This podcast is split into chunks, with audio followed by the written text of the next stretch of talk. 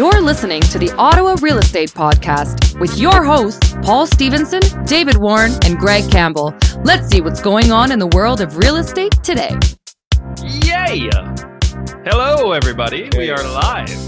Welcome to the Ottawa Real Estate Podcast, where we bring you the latest news and insights on the dynamic and ever changing real estate market in Ottawa, Canada's capital city. Our show is designed to keep you informed and up to date on the trends, developments, and opportunities in the local real estate industry. Whether you're a seasoned real estate investor, a first time home buyer, or simply curious about the market, our expert guests and hosts are here to provide you with valuable insights, tips, and strategies that can help you make informed decisions about buying, selling, or investing in Ottawa's real estate market. So sit back, relax, and join us live today as we explore the fascinating world of real estate in Ottawa. Yes. Couldn't have written Yes. it better ourselves. Yeah. Incredible. You need that uh you need that new Nvidia AI app for your eyes on the screen while Yeah. you read. Yeah. What am I looking It's so weird, that one. Yeah. How's everyone doing? How's the week? It's Well, my week, look at me. Look at me. How do you think my week's been going? You're looking tanned. Yeah, that's right. I can't believe I'm coming home tomorrow. So that's yeah, great. that's that's my week. I've uh it's funny when you're at the end of a trip, uh as much as you want to stay where you are, when you're at the end of the trip, you're kind of like, okay, I'm leaving now. I'm Mhm. leaving now. And your whole mindset just shifts. It's totally true. so yeah. now I'm like kind of like now I'm back home. I'm getting kind of I'm getting amped up to be home. Uh although I know the weather is not what uh what we would like, but that's Ottawa. Mhm. What do you do? You know? For some reason, people still want to live here in uh, our snowy climate. Driving As we the- got dumped on again today. Yeah, driving in the snow this morning, I was like, what are we doing living here every time? Yeah. People are paying what to live in the snow? Uh, so for anyone uh, anyone that's tuning in live, we apologize. Um, no, but we uh, we are going to be answering. We, we have some questions that were from past episodes, some questions that have been emailed to us. Um, but we do want to make this as as open form as possible. That's why we like going live. So it's it's more of an interactive conversation. So uh, if you do have any questions, throw them in the chat. We'll be sure to answer them before before we go offline. Uh, Greg, I know you had uh, a couple stories. It seems like the market, I don't want to say shifting, uh, but I know you had some multiple offer situations again recently that uh, got a little more, a little more complex than maybe you start you thought at, the- beginning. I'm gonna, you know, so as most of you know now that watch the show, my part, I work with, I have a partner, Luca Merrick, who's been working his, I'll, I'll say it, he's been working his ass off during the month of February. And, you know, I can only say that there's been four situations, that's five, four situations where um, he offered with our clients on properties that had been sitting, ended up in multiples we lost he lost we won one uh which was great.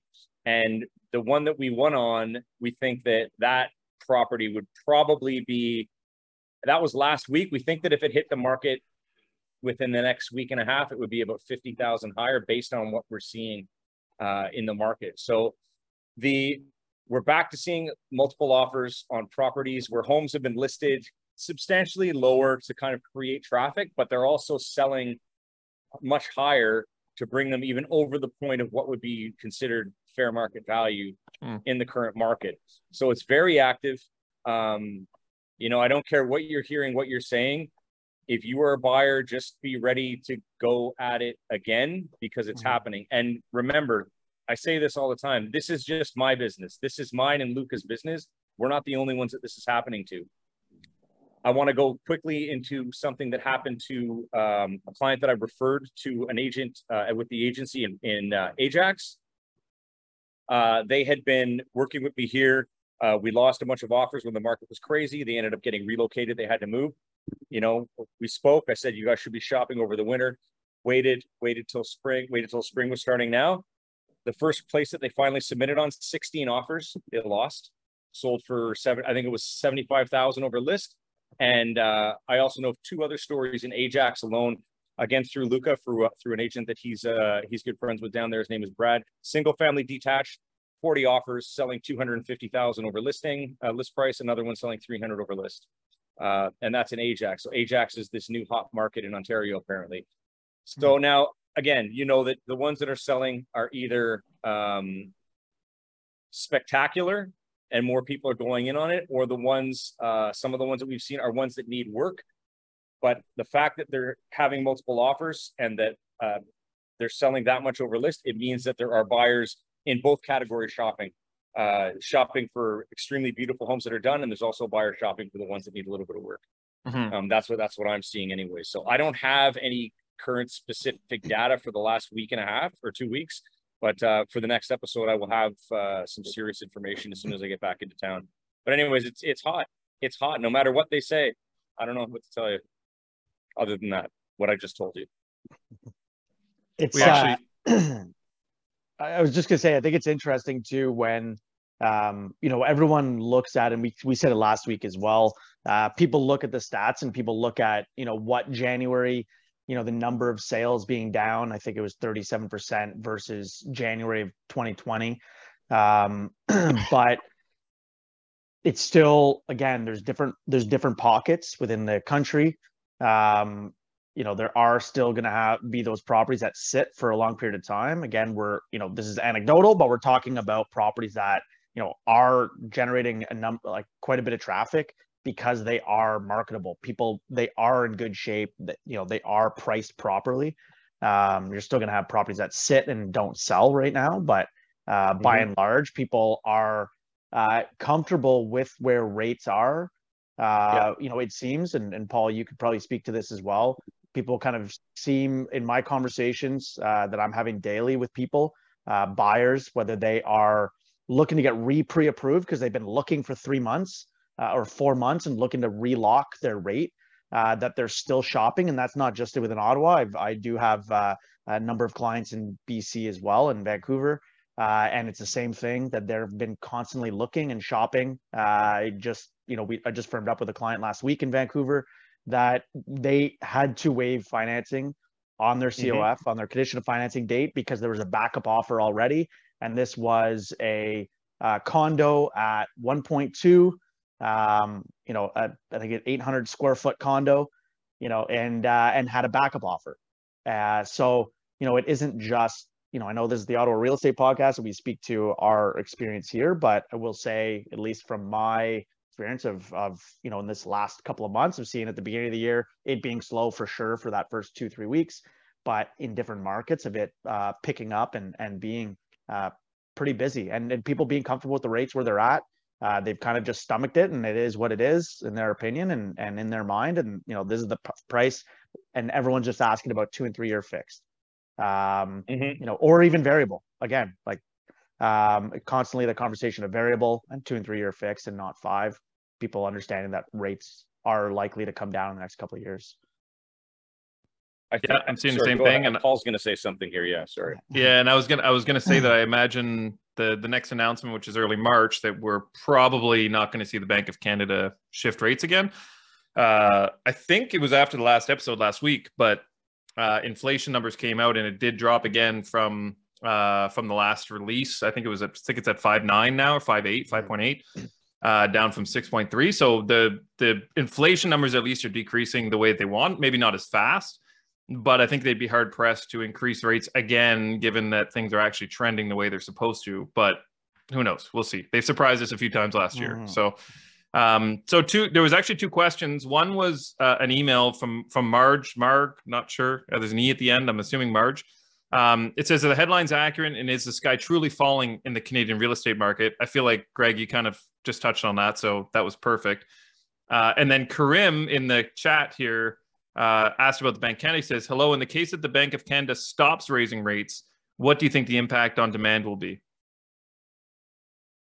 Um, so I'll I'll speak to that. I, I actually just had lunch with um, uh, an area manager for for a bank um, today, and and we're you know this conversation was the same sentiment um, of what we what we've had. You know, you've got um, you've got a, a, such an influx of immigration that you know goes towards metropolitans. There's been there is pent up demand there waiting. People you know by and large people have just been on the sidelines and this kind of also goes into that second live question that was posted live just now um, that there's a ton of pent up demand. People that were looking before they got scared of the market when rates were low because of the multiple offers and how busy it was and things going crazy over asking they weren't able to anticipate what things would go for so they were kind of scared away uh, rates increased that scared them away because prices were dipping. Uh, they didn't know where rates were, what that would look like. That kind of scared them away, and, and that's happened over the past. But things seem to be, you know, it's been a number of months now with elevated rates. Those people are coming back to the fold, uh, whether that's first-time home buyers, people that weren't pre-approved or even looking at homes before. They're like, well, rates are what they are. I hear they might go down, but you know, I still need, I, I still want to buy a home. Um, so people, you know, kind of get accustomed to it. Um, you know, we don't hear, you know, I will say, you don't hear as much about, you know, the complaints about the grocery store prices uh, anymore like you did six months ago because all of us, you know, we just bared and gritted our mm-hmm. teeth and stopped talking about it. And we're like, well, this is what the price is, and I'll stop complaining about it. And kind of the mm-hmm. same thing I find on the, you know, on the mortgage rates is, um, you know, they are what they are. People, you know, in the beginning were like, frig, this is ridiculous. These are so high. Uh, it's not what I'm used to compared to X number of months ago, and and now it's not even it's kind of not even a topic of conversation other than when do you think rates are going to uh, dip, or you know, are you seeing the economy and the trends of the economy, you know, uh, going the way that the Bank Canada was hoping? Uh, so to that question of what do you, what do we think the impact will be to demand, and this is my opinion and solely my opinion. I think if they stay stagnant on the next um, rate uh, rate increase on May March 8th. Uh, I think that will boost uh, confidence in the market. Mm-hmm, mm-hmm. um. That people will that have been sitting on the sidelines unsure, and as soon as we have one non-increase announcement, that it will that those mm-hmm. buyers will be more apt to jump back in. Uh, and demand has been sitting there, and and you know we've seen it in rental rates coming up, you know, by and large across the country uh, you know, influx of immigration, all that. Like, so that demand is still there and only increasing, um, and people want to buy. Yeah, I think also to keep in mind, we mm-hmm. talked about this last week, but um, you know, in 2023, there's over a million homes coming up for renewal on their mortgage as well, which I think is over 40% of, of homeowners in Canada. So all of the people last year that were, like you said, Dave, kind of you know complaining about grocery prices and oh that's beautiful greg uh, mm-hmm. complaining about grocery prices and and home prices dark, decreasing dark and oh. Uh, cost of living going up i think a lot of those people that were that had that sentiment were people that were existing homeowners that were just seeing their cost of living increase pretty dramatically so i think with this most recent assuming that rates don't go up i think also we'll see a lot more people on the renewals maybe sticking with the variable thinking well maybe we've hit that that peak and my rate will continuously go down over the next five years instead of the unknown of you know is it going to keep going up a quarter percent every uh, every two months or three months? Um, so i think that's it'll be interesting to see how the rest of the year shapes out but i would be very i think they'd be very hard pressed to to raise rates again given everything we've seen but again I, I was saying last week that you know the planners that i've spoken to the financial analysts and so on they've been saying that um, they were pricing in you know two or three increases this year so who knows maybe they do it another quarter point just to bring things to an you know to an even more slower halt. halt you know, yeah, yeah, even more of a halt. So who knows? I have a comment based on um, you know somewhat relating to that of where the market is going and this is i think this is a good example for people to understand especially buyers um, and and sellers because there's a lot of sellers i think that haven't been putting their house on the market mm-hmm. because they really wanted top dollar and they weren't just focusing on the fact that they needed or they wanted to move Whereas, you know, sell, right, in, a, in a regular market like it's been, it's like sell for less, but you're also going to pay less wherever you go to.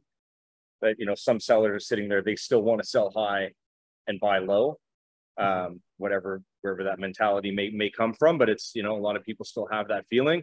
So this is a good example. So I got a call about six weeks ago to um, do a CMA on a house and evaluation.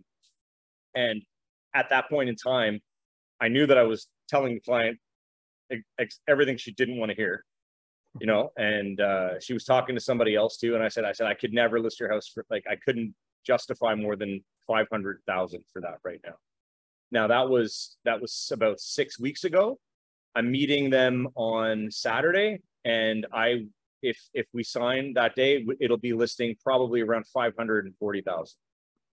And that's just over the last few weeks. That's the difference that I'm seeing in the market with where things are going in terms of sales. Hmm. And that's in Orleans, and that's a huge jump. I never, I never thought when I told her 500 around 500,000 that in this amount of time, it, I, I, would jump that high in price. Mm-hmm. Like I, I'm astonished. So, I mean, if that says anything uh, about the market and everyone's comments, and everybody has to remember, you all are sitting there. Not all of you, sorry, but some of you have been sitting there just watching and studying and trying to get all the right information instead of taking advantage of the opportunities that have been in front of you. And now the time has come where everyone is seeing that opportunity. And unfortunately, some people are going to get left behind because others who have uh, more purchasing power or a more of a, a solid file to go ahead and buy homes, they're going to be the ones that are going to are going to win out of this um, you know, and we've been saying it all the time. I, I'm a big believer in, you know, buy buy what you love. The right home is always around the corner, but if you're always just waiting, then you're never gonna you're never gonna get there, or you're gonna miss opportunities. Yeah, G- uh, Gabriel. Uh, buenas noches, Gabriel. Back from the last mm-hmm. live show. Um, he said, "Do you mm-hmm. think the go? Do you think do you think you're going to be wow do you think you're going to be seeing all of these multiple offers when the spring inventory increases uh, historically, March is typically when we see like a, a, kind of flood of listings come, Greg, if I'm not mistaken. Um, yeah. I would imagine based on that, I mean, everyone who's listing their home is is then also going to be buying and probably a bit more aggressive in their in their purchasing because of the fact that you know they're buying and selling. Uh, most buyers, I feel like, you know if you're a first time home buyer you can kind you kind of have the luxury of of not rushing into it. You can kind of wait see where the market goes wait for the perfect house. But if your home's for sale and you have a firm offer on your place you're going to be a little more uh, aggressive and assertive in your offers. Is that fair mm-hmm. to say greg from from your that's, experience? that's one 100% correct. And you know i think that everyone also needs to understand that again whatever you read in the media no matter what in any market you're always going to have people you're always going to have sellers who are, are, are way overpriced. They're out of the market. You're going to have homes that come on that are underpriced that create um, interest immediately because for whatever reason, maybe that's what they have to do, or they plan, they got a good strategy with the realtor. You're going to find some that are priced at market value. Some will sit, some will go. It's always going to be like that, uh, no matter what. And especially here on in for the next little while. But you know, there's homes that, um, again, like what Luca was involved in. It's on the market for, I think one was 120 days. Had two offers, they fell through. Then all of a sudden, they had two offers, 120 days in, sold over list price. Yeah. Like what? I, I think know? that so demand... you can't. There's. Sorry, go ahead. No, no, continue. Sure. I'm just saying there's no rhyme or reason to it really. It's like just be just be on the lookout and don't be afraid to submit an offer. If your goal is to get in the game, buy a property, and that's what that's what your focus is.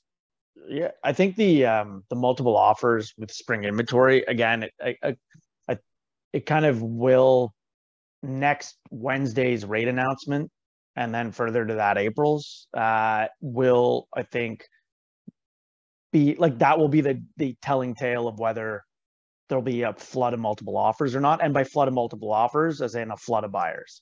Um, you know, again, it's not people are there people are waiting, um, researching, just waiting uh, till in their mind that that right time. But they are sitting in the wings, and and I again I do I do strongly believe that it is waiting for that positive news, and that positive news being uh, that Bank of Canada pause on increases, and if that happens in you know on the March eighth, I think we'll see you know increased interest uh, yeah. in real in buying, and then further to that, if April goes, you know, the same, let's say they do back to back pauses, and again, inflationary numbers keep coming down, and and that is, and the economy and the economic outlook is looking positive. All that's going to do is is spawn uh, renewed interest. Um, you know, there's always, you know, and we're not, we always say like, you know, and, and Greg just said it, like buy a prop, buy a house that you want to live in, not like people were doing the past couple of years of, you know, kind of hedging mm-hmm. as as an investment and a short term investment. Um, but I will, you know, but real estate is an asset class, and so I'll kind of relay it to the the the equities market. Every major investor in the equities market is always buying when the when everyone else is selling.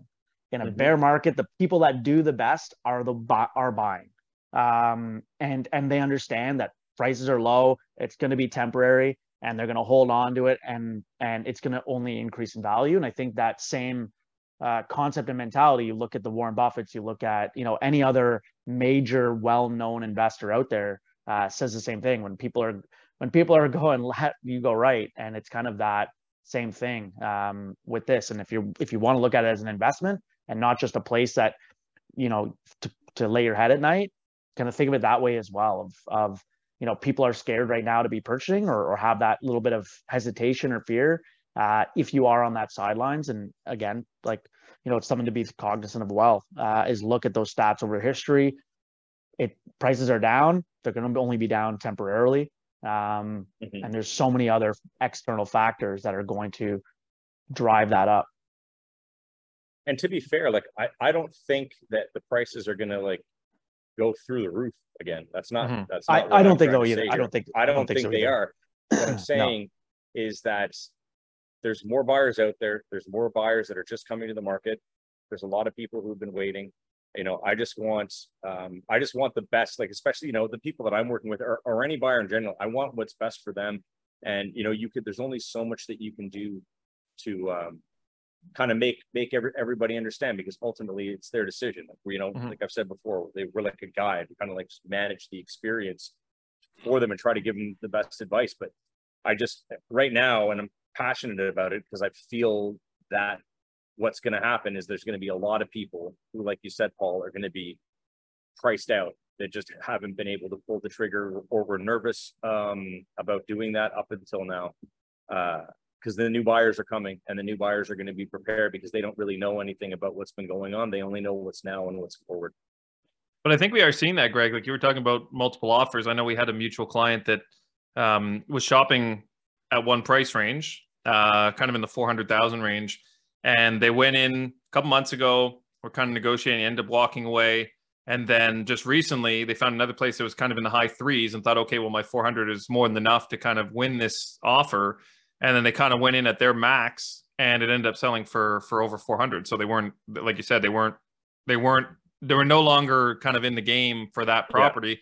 I think we're going to continuously see that where if the prices do creep up a little bit, everyone's kind of looking at their max. Well, that what's available at that max is going to start shifting as well, right? Like we kind of saw everything over the last couple of years, maybe went down 10% and people were like, oh, wow, I'm getting a lot more for my money. It, it's going to go the other way as well when people are out there and, and prices start to creep up a bit. Yeah, and I mean, and, and like we've always said on the show, there's more people coming to town all the time.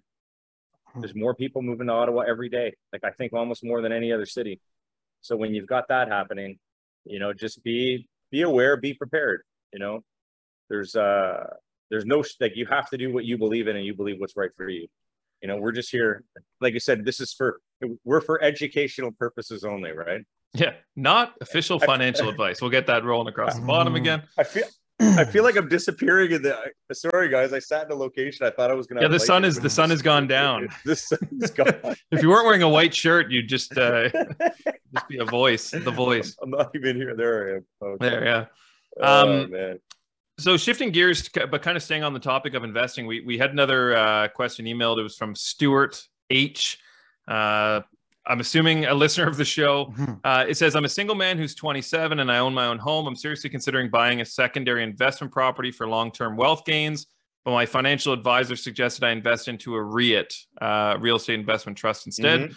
What are the pros and cons to each option? This is actually, I've I had someone else ask me this recently as well. So, um, either of you want to start? I mean, uh, we can start maybe by just explaining what a what a REIT is, and then I'll, I'll explain what a REIT is, and then we can talk about the pros and cons. So, uh, for anyone who doesn't know, it's it's it's essentially a company that owns um, uh, or finances income generating real estate. So it's kind of modeled after mutual funds uh, in the sense that you know it's a, it's a pool of capital for numerous investors, uh, and they invest into you know they kind of buy, manage, and and finance investment properties. So uh, there are definitely pros and cons to each. Uh, I think the pros are maybe more obvious, but uh, Dave, maybe you want to touch on the uh, pros and cons.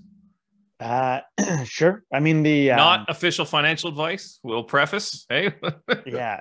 Uh, I would say pro a big pro is uh, liquidity, meaning you can. It's you know REITs are traded on the uh, stock exchange, uh, so you can easily purchase them and sell them. So you're you know from a liquidity standpoint, there's not a huge barrier uh, to either purchase or sell. And so if you think you might need access to that capital in the future, or you want to get in for short, you know, shorter term, and so be it. Uh, so I certainly think of that as a uh, as a pro. They've a lot of them do have really steady, um, uh, really st- steady dividend income mm-hmm. um, that is ongoing because, like you mentioned, it is they, typically they are buying very large scale um, multi residential uh, and AAA um, commercial property. Obviously, in the last you know couple of years, that's been a little bit of a, a rocky market, just because like on the AAA um, commercial side because of um, office space, some you know number of offices moving out, doing that remote work from home. It's kind of you you know you read in the news now of you know different companies you know mandating. We've got we're in ottawa the federal government even you know brought back. That you need to you know go into the office three times three days a week even you know when a year and a half ago and two years ago it was like this is people are never working from the office again. And then we realized that sitting at home all day alone in solitude is uh mine you know it's pretty uh it's pretty hard to do and getting yeah. into the office and interacting with people is uh pretty important so i think i think that i think you know, anyway, so there's there's that. You know, you've got other uh, thing, other things like COVID kind of driving that AAA market, but um, by and large, they are large assets. Um, they typically outperform a lot of other markets, uh, but they are subject to that. You know, from a con that that frequent fluctuation. If you have a certain asset class that has a lot of vacancies, that can really um, can really impact things. They typically have like high management fees and whatnot, but again, that's caked into that price of what you're paying and that dividend. So it's kind of looking at that history. Um, but uh, but yeah, I mean, I think the biggest pro to them is steady source of dividend income and uh, you know ease ease to acquire shares in a REIT. Um, whereas purchasing a property, obviously there's a large down payment requirement. Qualifying for that, whereas a REIT you don't have to qualify for it. You can just if you have mm-hmm. the 5,000, 10,000, 100,000, you can just put it into that stock. So it's a lower barrier to entry, uh, and you don't have you know legal fees, land transfer tax, and all that because it's it's kind of caked into that. Yeah, I would say too, like having not having to deal with like you said, buying, managing it, financing it, like you're literally yeah. just buying it like a stock. So it's much more liquid. It's it's automatically diversified. So you don't have to worry about like, you know, if you're buying just in Nepean and then the Nepean market takes a hit or something, then you you know, you're kind of you might take a hit on that investment. So it's it's automatically diversified. Um, and then obviously, as you said, the high dividends is is probably the best point to that, other than maybe banks or something like that. You know, they offer quite high dividends and consistently. Um, the downside, I guess, I don't know too much about it, but I would mm-hmm. assume uh, like taxes and fees would would probably play into that. And then, as you said, market volatility. Like if the if you're invested in commercial real estate and the commercial real estate market tanks, then that's that's obviously going to impact your investments, just like any other. You're you know you're investing in essentially a, a company at that point or a group mm-hmm. of companies. So um, and you're hoping that they manage it well. Yeah, yeah, you're hoping they yeah. manage it well on the purchasing a rental property side.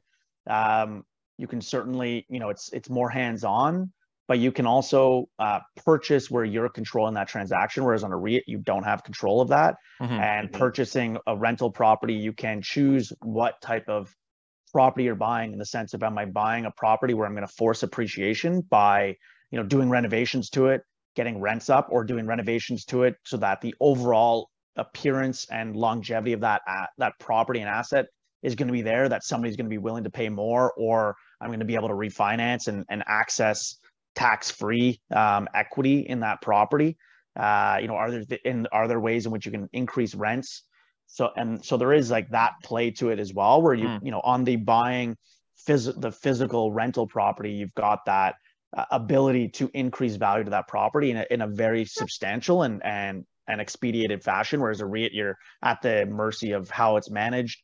And it's going to be a slower increase in value, you know, you're basically relying on just those dividend increases. Mm-hmm. Um, and typically, you know, not it's not going to be spiking or anything like that, and and typically in in stock price or anything. Uh, so I I personally am, you know, I think it's great to have that diversified um, portfolio because the REIT is mostly on that high, on those bigger assets that as an individual you're probably not getting into as well. Um, so it's kind of diversifying that that investment, but um, yeah and still allows you if you have like 10,000 to to throw it in investment instead of you know trying to collect uh, 10 of your friends to to create uh, you know a down payment you can basically get in at a much lower bar to entry. I don't know what the minimums are for REITs but I'm mm-hmm. sure they they fluctuate. So um, that would be another I guess benefit. Yeah. I do know of um I do know of a lot of not a lot but I know there's groups of uh of realtors and um I mean, I'm, I'm getting ahead of myself. Or I don't want to speak too much about this, but there's people that I know and they're starting to promote it actually, um, building funds for clients to be able to do stuff like this mm. uh, in residential. So like, um, as opposed you know, to, uh, to a REIT where it's commercial. Oh, wow. Thanks, man. Uh, mm. Where it's, um, uh, you, you know, where it's like a commercial investment or, um, uh, you know, controlled like by a, like a big corp, uh, a group of people going in, uh, maybe getting four new builds, mm-hmm. uh, you know, a row of four, uh, investing into that, putting it together, but it's all run under a corporation. It's all like above board. Um, you know, there's accounting and everything. Uh, I think that buyers now who are looking at REITs should also ask the realtor if they know anyone uh, who's involved in something like what I'm what I'm talking about. And again, I, am not going to get into too much details here, but it is more of an option. It's kind of like what I was saying to you guys at the beginning of the year on the show, where I think that this year is going to be there's going to be a lot more of that fractional ownership. Yeah, um, and joint you know, venture partnerships in real estate, joint venture, joint, yeah, joint venture, because more people want to do it. Like they don't want to, like who who has the twenty percent down?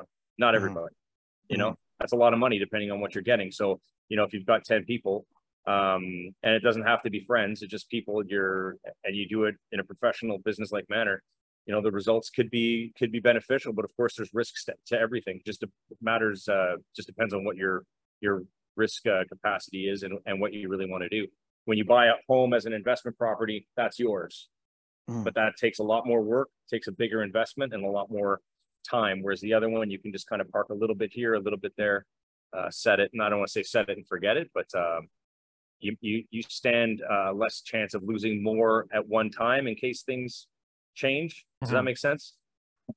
Yeah. So the one uh like one local REIT that most people would know uh, without actually knowing it's a REIT is the company RioCan. Uh, so RioCan, if you're in Ottawa or Toronto, they you know you probably see this property managed by RioCan. It's mm-hmm. like a commercial strip plaza, things like that. They have a, they're a REIT a RioCan REIT. You can buy it on the exchange. Like I just brought it up. I've I've been following them for ages, uh, and I just brought up their historical, um, uh, you know, their historical trade record, and they launched in '96 on the on the TSX. So and it's they're up over 27 years. They're up 270 percent. So an average of 10 percent. Uh, you know, if you fraction that out, um, and they're paying a five, you know, currently a five percent dividend. Um, but you can buy it. They're, you know, they're 20 trading at 21 bucks a share. So if you want to mm-hmm. have a 5% annual dividend and you want to average, you know, and that's averaging, like it's a pretty good return over 27 years up 270%. Um, you know, it's a pretty strong return. And just to kind of like compare that, like just so people understand what a REIT is or be able to associate like a, a name that you might know or Brookfield. Um, you know, a lot of people have heard of Brookfield, like they're, they have a REIT as well. Um, these are just large um, uh, large property management and, and ownership companies, if you will. Guys, I'm going to post something here. Uh, Stephen, you can put it up. It's a, um, you can invest in real estate with this company in Canada. It's coming to the US soon, but uh, since we are in Canada, this is what it'll be. It's called Addy. I don't know if you guys have heard about it, but it's it's a similar thing. You can invest as as little as a dollar. Obviously, you're not going to do that, but uh, that's what it is. um, so yeah, you can, uh, if you want to share that, you can put that in the notes too, Addy Invest. Uh, yeah, check it out. Anyone who's interested in, in learning a little bit more about something like that and doesn't know about Addy, it's pretty cool. cool. Check the site. We have uh, we have another listener question. That looks delicious. Mm. Um, it's from Dara. It is delicious. Dara Walsh says, Have you noticed any price impact on properties due to Bill 23? Since now virtually any property in Ottawa can be converted to a, a triplex. So, Bill 23 is the More, More Homes Built Faster Act uh, from last year. Uh, Greg, maybe you want to touch on that? I Or either of you? Anything. I haven't seen anything that zero impact. applies to that at all. Yeah, it has. It hasn't been around long enough. It's um, and I don't think.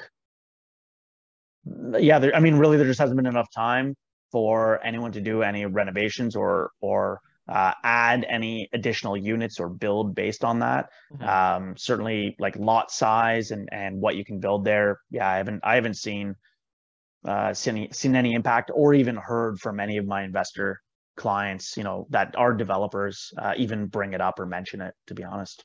Yeah. Yeah. Great, uh, great question though. But I think I think over time it uh, there, there's a possibility in um, you know uh, in the dent in the like core of uh, of a lot of our larger cities.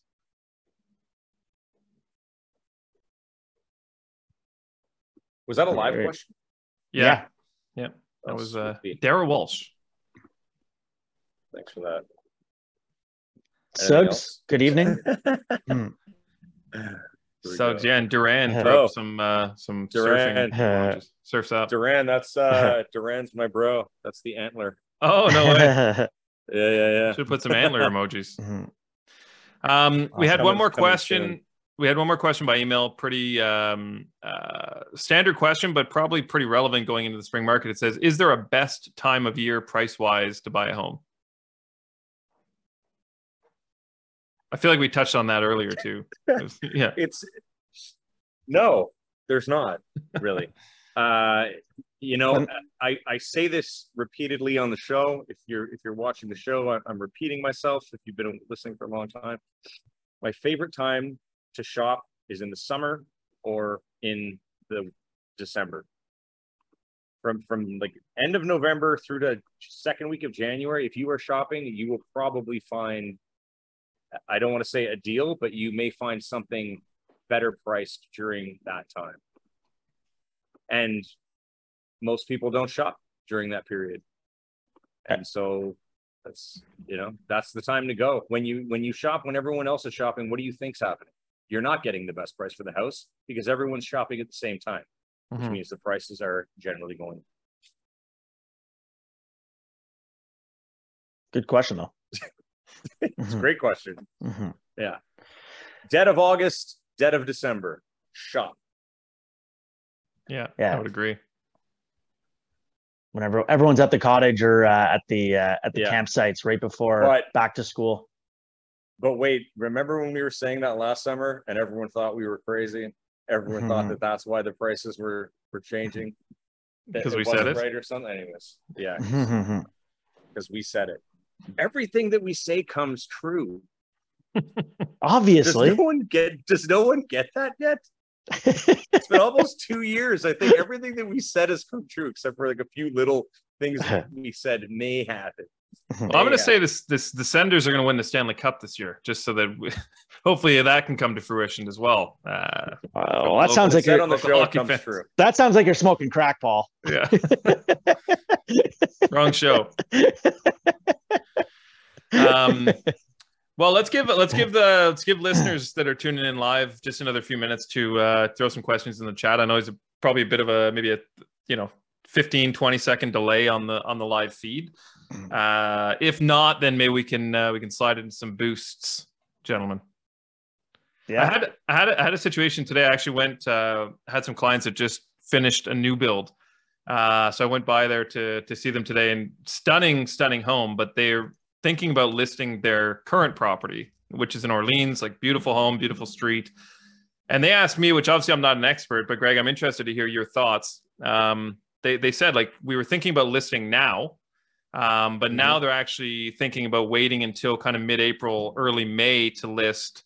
Um, and they were just trying to figure out, you know, with the current state of the market, if they're listening, um, would you list as soon as possible to kind of beat that, you know, flush of homes coming out in March, April potentially, or do you wait until that all those come out and those people are shopping so that there's more buyers out even even more buyers out kind of looking to upgrade maybe to a to a different home?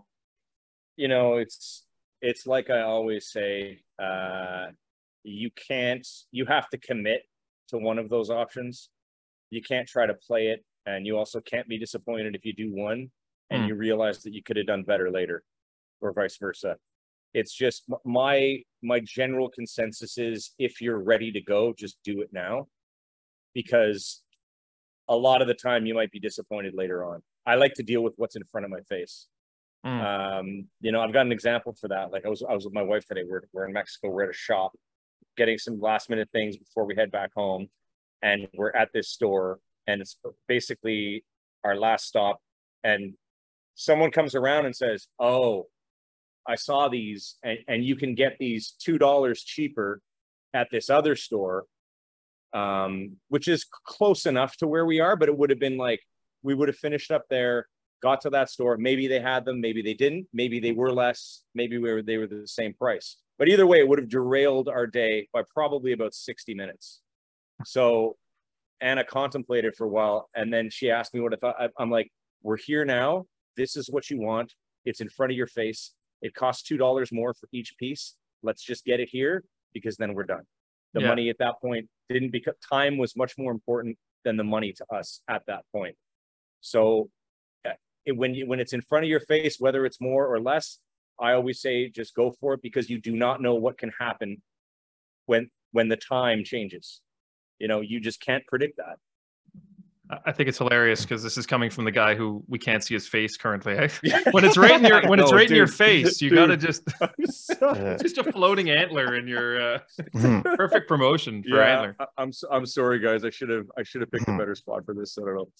You- You're right, though. I agree Um, with you. Uh, it's so much like that. Like you said, the 60 minutes is not worth the 10 to 20 dollars or whatever you would have saved. I No. mean, it's like it, and it derails the whole for, day. for so- a for a maybe for a maybe. That's the whole Yeah. thing, and that's what people are doing when they're playing with their time when it comes to buying and listing. They're playing with their time because the Mhm. longer, the more time that goes on, your stress levels change and everything. You need to commit to something. It's action and go for it.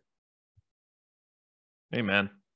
Amen. Um, we got a uh, we did get a couple of uh, very good questions. Uh, Gabrielle, he's uh, he's asked it again, and maybe we read it wrong, and I'm because I'm reading it again. And thanks for posting it again. Uh, do you think that the Bank of Canada is going to let prices go up like crazy again?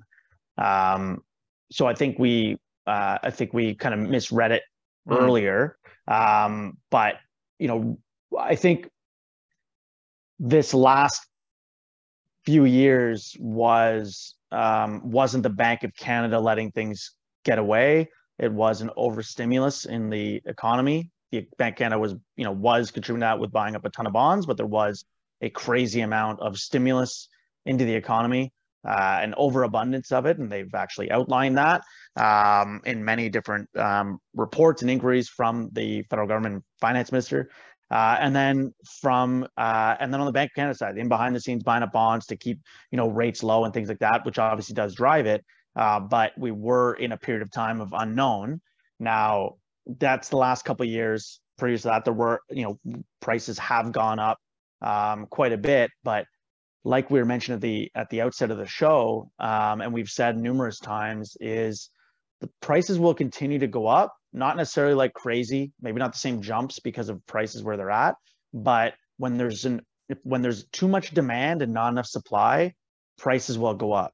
If there is one glass of soda in a restaurant and you can't get another Coca-Cola and you've got a restaurant full of people, people will pay more for that that glass of cola. Um, it's you know in real estate, it's the exact same thing. If you have an overabundance of demand and anything, you're and there's not enough supply, things are going to go up. And so it's you know there's only so much the Bank Canada can do, um, and and and there's other aspects like needing to uh, clear red tape on development, um, on helping to speed that up and cut costs so that it does actually there, there's significant cost to development uh, and in, in soft costs. And soft costs are development fees to the city, permit fees to the city, cash and lieu parkland to the city.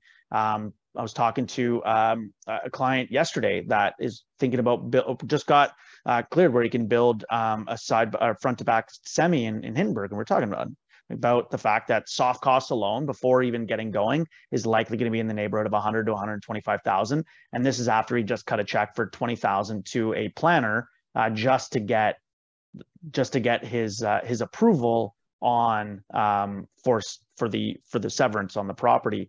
Um, there's a lot of soft costs that go in that, and that's passed along to the buyer, uh, which then drives the cost of real estate. So um, that's not increasing necessarily increasing margins to the to the builders. So there's a lot of aspects in that. It's not just up to the Bank of Canada. It's up to Immigration Canada to speak to home homeowner developers, to speak to Bank of Canada or the finance minister. And there's a lot of departments that are making decisions that are driving um, forces to increasing demand that they're not speaking to one another of how do we get um, how do we get supply back to where it needs to be. And they've identified that they need supply up, and they've really identified that they need to build. Uh, I think it was a million and a half homes they announced that they need to build over the next uh, what was it five years um, in order to keep up. And we're not nowhere near that. So Bank of Canada can keep rates high as much as they want, but all that's going to do is drive up rental rates for people because maybe they're they, they're not going to qualify for that mortgage, but there's still going to be buyers coming in. There's lots of money outside Canada of people coming in. You have half a million foreigner um, immigrant immigrants moving to Canada that are professionals with a lot of money as well. Yep. Um, so there's there's just a lot of external factors, uh, and it's not just determined by by the Bank of Canada. No, exactly, and we have, and that's the biggest problem that exists with our housing industry in Canada right now. Is you know, it's the not enough homes, way more people coming into the country than probably should be, but you know, we need them you know there's jobs that need to be filled. There's people here that aren't that don't want to take certain jobs. Um you know what i mean? And it's it's a good place to live. So why wouldn't mm-hmm. you want to come here? And who are we to say no right? So you know as long as as long as this train keeps rolling as is this is always going to be an issue which is why more people need to be talking about it like we are and just try to help everybody navigate this uh, in the best way possible. And there's no easy answer. It's just, you know, figure figuring it out as you go. But obviously, like I say, commit commit to something and do it. Um, Stop listening to the naysayers. There's uh, there's two good questions for for you, Greg, uh, from Karim and Suggs, uh, and they kind of roll into one another. I find uh, from your experience with buying clients, what are the big don'ts uh, when staging a house? And then from uh, the second question from another person was when selling a home without AC in the winter, is this a big issue for buyers? So I kind of find that they're both, you know, they're they both relate to listing and uh, and buyers. But uh, so we'll start with the first uh, don'ts when staging a home that you find that buyers really hate um, to see, and is a lack of AC in a house a huge detriment to uh, somebody listing? The don't when staging a house is not getting a professional to stage your house. That's the biggest don't. So if you think that you're staging your house on your own without getting at least a consult for a few certain pieces for your home, that's the biggest mistake that you can make. I can't really think of something that is specifically a don't, like something that you shouldn't do because if you hire a professional, you are doing everything the right. Uh, you know, find a stager, get reviews, or through your agent or whatever. Um, that's one. And sorry, Dave, the second one was AC in the winter. Is it? A, yeah, is it if you problem? don't. So selling a home without AC in the winter is this a big issue for buyers? Like, are is it something that they're cognizant of when looking at you know buying a home? You mean in terms that, of like the home doesn't have AC, or you just can't? Yeah, I think I think they're listed like somebody's listing a house in the winter, so they don't you know it's not maybe front and center that there's no AC in a house. Um, do you find that that certainly notice up? it more in the summer when you're, yeah, that's what I mean. doing a showing? Yeah, yeah. I mean, AC, AC is AC. If you, if it's there, it's there, and if you can't test it in the winter, um, you know, you can have a clause in your agreement stipulating that, uh, you know, they they will represent a warrant that it's functioning at the time of closing and from the last season, and mm-hmm. then if come spring, when you turn it on and can get it properly inspected, if there's a problem, or if you're really nervous about it, excuse me, most homeowners will agree to sign a clause, sign off on a clause saying that if there is a problem, um, that, that they can, it can be renegotiated or there, or there can be a holdback uh, with the lawyer at closing until that test is done. I've seen that happen before. Uh, Mhm. For anyone that doesn't understand what that means, if if you're buying a home, the AC you can't test it in the winter during an inspection. Um, you're very very nervous about it, uh, and the seller agrees to a holdback, which means you might say, um, "I want I want a thousand dollars held back for my uh, my commitment to pay my the balance balance of the purchase price at closing, the final purchase price." The lawyer will keep a thousand bucks. Once you test the AC, if it works, the thousand dollars is released to the seller. If it doesn't work, the thousand dollars is released to you to repair the air conditioner. Things like that. I think that's what he's talking about, right? Yeah, and I and I think he, I think also if um I think he's I think the part of that is also do you find home buyers um are like uh, air conditioning in a house is something that is like a must on their list of must haves, if you will. Yeah, like I mean, the thing is this: any house in Ottawa that you're buying um, that is a townhome, a semi-detached, or a detached home is probably going to have air conditioning. It's very rare that you Mhm. find a home, even in the 1960s. It's probably been updated at some point to have air conditioning. If it didn't at that point, uh, Mhm. you know, older century homes, most of them will have it now. If they don't, they'll at least have a window unit. Uh, and that's just a whole other story that, you know, the seller may agree to leave the window unit in or you can get a new one, but most of them are gonna have AC. It's Ottawa, it's hot, Yeah. you know, I can't, I can't remember the last time I sold a house that didn't have air conditioning in it. Mhm. I had a Or unit. it, My, my property in Blackburn, when I lived there, the condo board had an issue with certain units having AC in the backyard. Like they wouldn't. I'm trying to think if I ended up installing it or not, but I want to say I didn't. I had one of those like No, Living window- room one. The window had the living, living room one. unit. So like went into my sliding door, sucked out the hot air, blew in the cold air.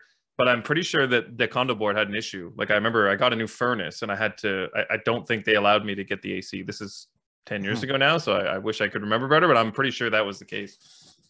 Yeah. So they that could wouldn't be allow you to get the AC, really, eh? The Interesting. noise. I think it was I think it was a noise, like a noise thing for the neighbors. I think they're clearly somebody was grumpy Yeah. about it. Mhm. And it's funny because there are people that occasionally you'll, you'll go see a home and the AC will be at the front. Mhm. and it's because either the and and it's not necessarily a bad thing because if you're in a middle row unit, you've got the AC at the back. You're out there in the summer. You know, if it's an older home, Mhm. the AC might be might be very loud. Um, Mhm. So sometimes you'll see it at the front, and then in the back of the house, it's great because you've got you've got nothing to worry about. But then you've got this big monster of an AC unit right beside your steps as you walk into your door. Yeah. Not the most uh, curb appealing. One, uh, I think one last question. I think one last question before we get in the mood boosts. Uh, you mentioned more buyers are starting to come out uh, with multiple offers. Have you seen the same increase in demand for new builds? I've noticed price drops from some of the builders lately. Yeah, I'm gonna I'm gonna speak on that a bit. Uh, you know, Well, keep that light the on, Greg. builders actually the builders the, build, turn your laptop the builders on. actually what me what's happening Yeah. Oh, you had a, you had a white light on there that was perfect for uh, for your face. oh for did i? that's amazing. I didn't see that. I uh maybe it's like i did something like this. Anyways um the builders actually dropped their prices a while ago and no one knew about it. And no one was really talking about it because but if you if you listen to a few, uh, our episodes a while back i was kind of hinting that you could go in and you could Mhm. ask for reductions at some of the builders. Uh i'm sure a lot of people didn't take that advice but i know some did and some got like what you're seeing where uh, i think it was was it EQ Homes that posted today? There's a hundred thousand dollars off their list price now because they haven't sold and also some of these people are offering realtors up to four percent commission to bring buyers in because they have a lack of they have a lack of funding to build the homes now and the one reason that they didn't advertise it before is because how would you feel as a home buyer purchasing something uh, six months ago at a hundred thousand more than what they're offering it for now so that they can start building your home Yep. So we talked That's about this last week, Craig. In your Oh, absence, okay. I had Oh, a I situation. I had a situation where a client bought a place for a million dollars, and now the same builder is listing that same unit for under nine hundred. So they're coming up to their closing now, and they have to get uh, an appraisal done at ninety-seven percent completion, and the comparables are going to be literally the exact same model for 100k less than what they paid. So, Yeah. um, so yeah, I think that we'll see. It'll be interesting to see what happens with that. But I- um, I, had another I- new build in Smith Falls that just got auto like auto appraised. So Mhm. who knows? I've seen a lot number of um, uh, new builds where uh, the the appraisals have come in light. Um, I got uh, a list from a builder that I won't say or area, but where 32 of their buyers in this area were negotiating a mutual release and giving up their deposits Hmm. because the because they're new construction to that point other you know they bought height signed purchase agreements and a, and new construction is being listed less and they, their their appraisals came in uh, 100 and 150 thousand dollars light and they didn't they just didn't have the funds Yeah. to come up with that and they were just walking away. Um, it's a real issue right now. Those builders are having a price drop. They were trying not to to greg's point. They're finding Yeah. ways of either increasing commission because as soon as they affect the price of their product that's art that's listed right now you've already got purchase agreements signed. When people go to try and close and appraise on that and it comes in light those houses aren't It's a closing snowball They don't effect. have- they don't have that money. And so they've, they've come trying to come up with other ways before doing that. But then at the same time they've got all this inventory that they can't they they can't hold on to. They need to unload it um in one fashion or another because they need that those funds to maintain operations and to continue that next development. And as much as we want to harp on developers and they you know they're making money and blah blah blah at the end of the day it is a business but they also they have there's a lot of risk involved and they have to roll those sales to Yep. keep to keep supply going because if Mhm. they don't to that question about cra- prices going up like crazy again that's where supply tanks because there's no one else building other than private builders there's no one focused on affordable housing or doing you know things to increase supply other than the private sector really and what about Bill Bill 23 though, David? Yeah, yeah. Um, the and so so really those builders like yeah they're they're at that right now they're at that precipice where they're having to actually like drop some prices and they're hoping that uh, that these other people will be willing to that they took enough of a deposit that those people are going to be able to close and they're not going to be saddled with Yeah, and and think about just and built think and about those old ones. and think about this like a lot of these builders they have lenders too so they've got to they've got to get a certain amount of capital together to provide to their lender to get the bill done so i mean if they're not getting this money and then they're getting mutual releases and the deposits letting it go it's like what do you think's going to happen like nothing's going to get built Mhm. oh oh but wait the foreign foreign buyers oh but wait they're not allowed to buy here anymore Mhm. oh right canada welcome yeah, Hey, I- I.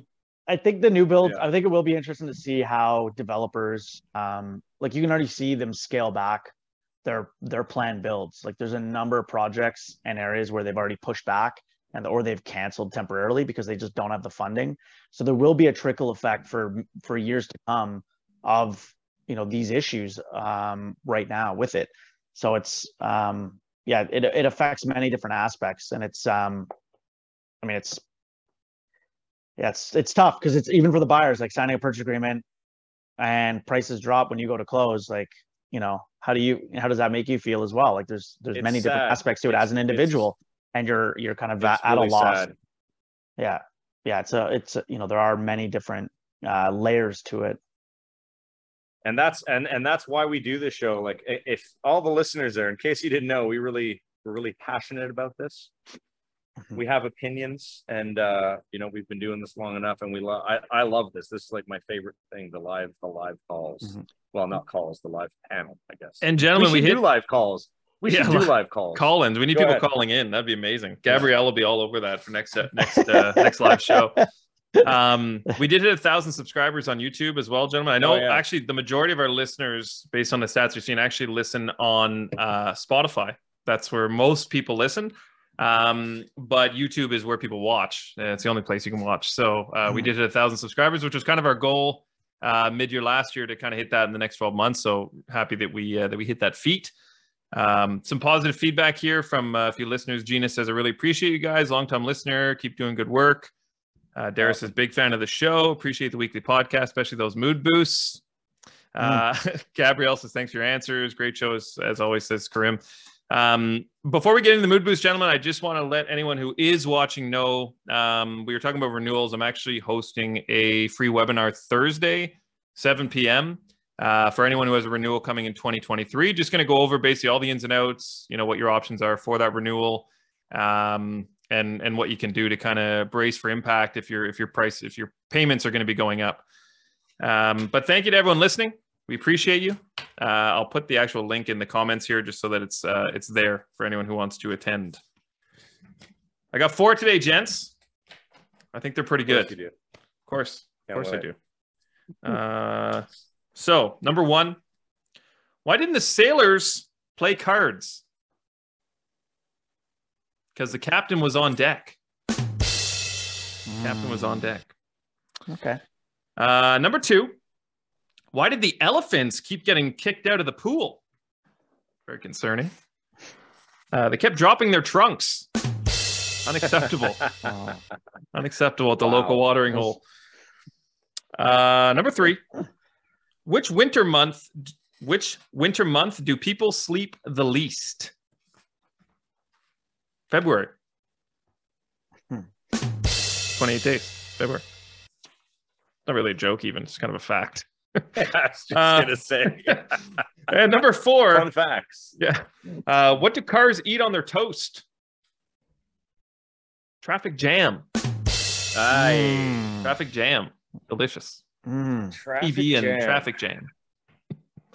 Uh, thanks to everyone who tuned in live. Uh, we'll be back next week. Uh, released. This will be released, I guess, tomorrow. Uh, Stephen, correct me if I'm wrong. For anyone who didn't tune in live. Great. And then next week uh, we'll be back 10 a.m. Tuesdays every week. Shows released every week. We'll be here.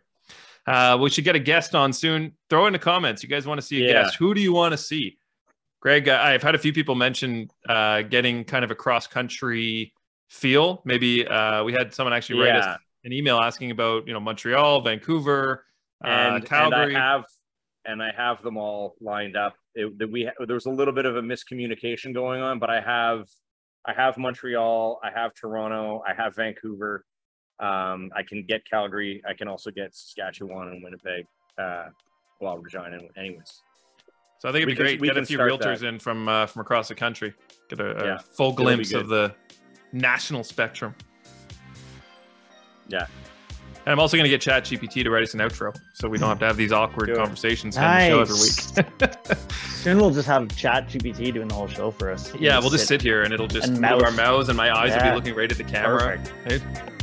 Right? Not, Um, not even not even us, but our, our voice. Our avatar. Our avatars, yeah. Yeah. our, our What characters. a, what a time saver. Um, Greg, have a safe trip home tomorrow, whenever you. you. are back, and uh, we'll see everyone next week. Deuces. Thanks for All right, tuning in, thanks. everyone. Peace. We hope you enjoyed today's episode. Please remember to like, share, comment, and subscribe because we'd really like that.